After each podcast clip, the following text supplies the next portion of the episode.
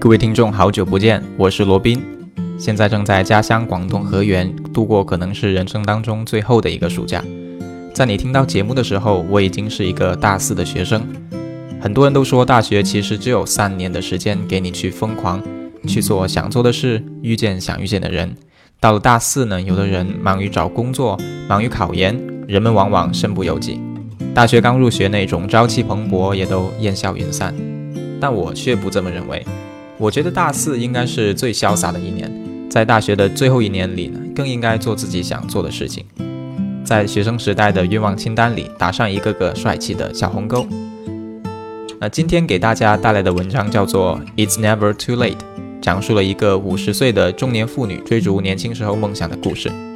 故事的主人公在年轻的时候想成为一名空姐，但是经过了好几年尝试，都被航空公司拒绝。于是，在往后的几十年里呢，她都从事客户服务工作，但是内心深处仍然对空姐充满着向往。到人近中年的时候，她依然没有放弃尝试，最终抓住机会，在五十一岁的时候实现了年轻时候的梦想。这期节目送给即将成为大四应届毕业生的自己，希望自己能够不屈服于现实，不忘初衷，过好大学的最后一年。也送给每一位听众朋友，希望你能坚持自己的热爱，永不放弃，做自己想做的事情，永远都为时不晚。在这里呢，我们也设置了互动的话题：你有哪些事是自己一直想做，但是又没有做的呢？欢迎你留言跟我们分享。那接下来，让我们一起聆听这篇文章：It's never too late。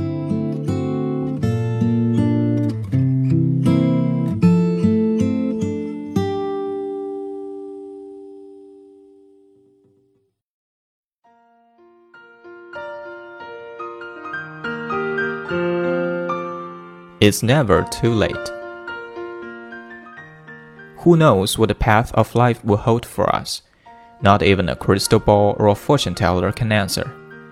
To get through this sometimes rough road called life, I have personally found that you must have faith in your own personal strength, pursue your dreams hoping they will become your reality, and never give up. Dreams are what reality is made of. At the age of 17, like many young women, I had been mesmerized on a flight to Europe by a stewardess. She looked like a goddess to me. I couldn't take my eyes off her as she walked through the cabin performing her duties. Impeccably dressed, coiffed, and manicured. My stay in Europe was for three weeks, and all I could think about was the flight home watching another stewardess in action. At the age of 19, I was in my second year of college and not sure what my major should really be. All along, I had in the back of my mind the desire to be just like the stewardess I have observed two years prior. I decided to embark on the application process to airlines. I pursued this painstaking process for three years and back then, there were no computers, no email, and all forms were obtained by hand typed letters and the snail mail service. To my surprise, I received five requests to be interviewed. I was well versed in every airline I undertook, their stewardess colors, their rules, etc. I made sure, when presenting myself at an interview, I was dressed in their colors to look as close to be one of their own. Letter after letter of rejections came to my mailbox. Year after year, I continued my pursuit until I finally realized I must lack something that prevented my acceptance. This was a devastating reality. I stopped sending out the applications and pushed my deepest desire, my passion, deep down inside me, and went on with what life was to bring me without the airlines. My future careers from the age of 21 to 50 all related to customer service. Whether I was a receptionist or in management, I always dealt with the public. During this time period, I got my three boys and later divorced. Life was hard. I was financially devastated, overwhelmed with massive responsibilities I reminded myself every morning to keep my faith in myself that I could be successful in anything I pursued. But the reality of my suppressed desire to fly was still ever present. Unfortunately, my responsibilities as a mother came first. Not what I personally wanted to fulfill for myself. My three sons were my life, and so it went on.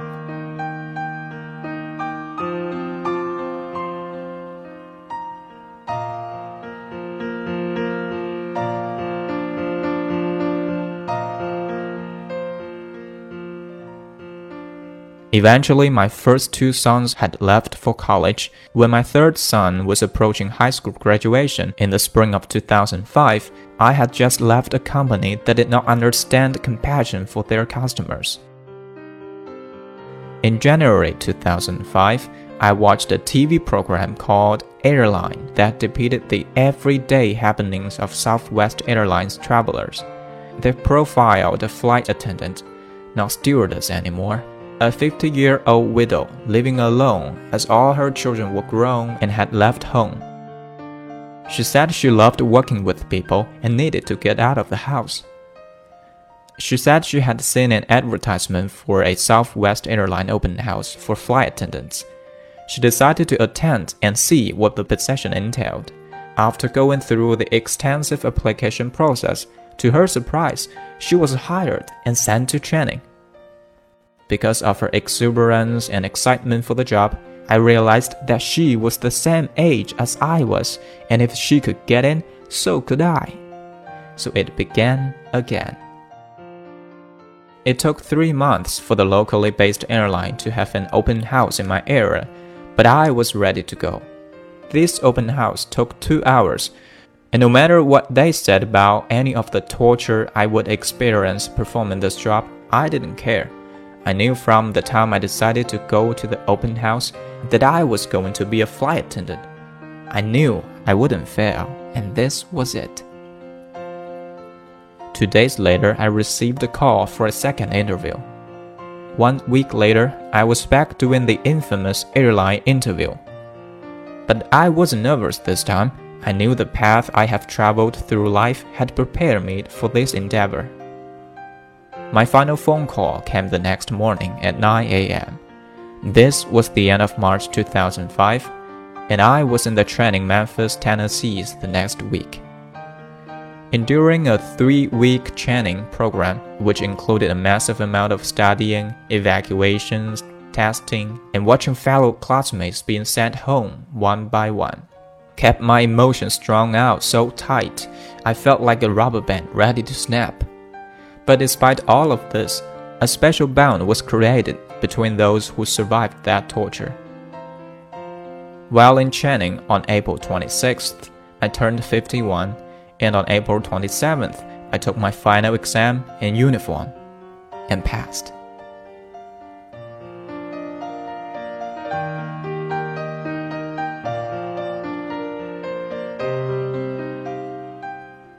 Graduation was a very special event. The moment my flight wings were presented to me, all I could think about was how hard I worked for the 30 years to be able to have these wings. I realized the models I had lived by my entire life have served me well. I was still a flight attendant today and had been enjoying every minute for the past five years. I realized that I made the right choice by leaving a job I hated with a passion to pursue a last career that would fulfill me. And I could say I truly loved. Besides, I wore the uniform I had been waiting a lifetime to wear.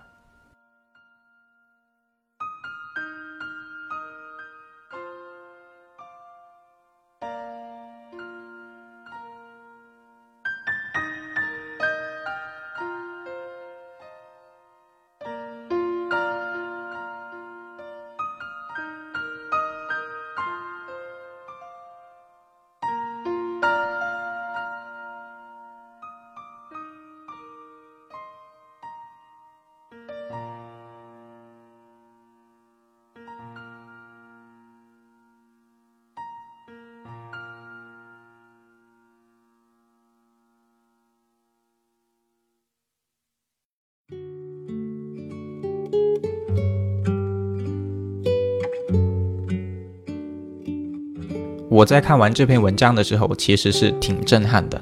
没想到在五十岁的年纪，也能够重新过上年轻时候想要的生活。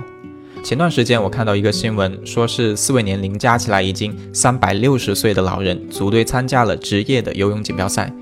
他们当中有的人得过癌症，有的人患有心血管病，每一个人都患有关节炎，但是依然在追逐没有完成的梦想，大胆挑战自我。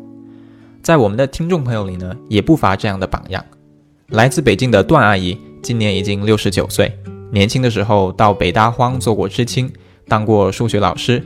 六十七岁的时候才开始学习摄影，上老年大学参加旅行摄影团。那现在拍的照片也是越来越精美。段阿姨在北京和我们的主播永清、小思、肖宇、老 V、Wilson、陈树都有过见面，甚至成为了忘年之交。来自济南的秀姐，曾经是山东电视台的一名资深记者，那现在是一位资深奶奶。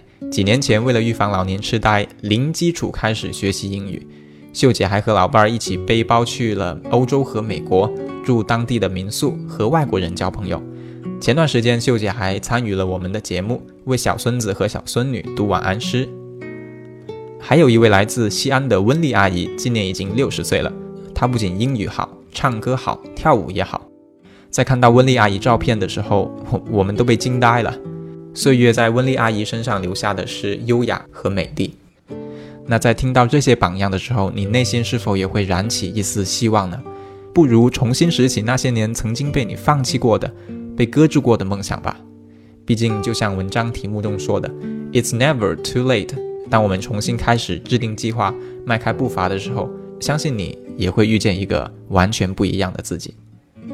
好了，今天的节目就到这里，感谢你的收听，我是罗宾，我们下期再会。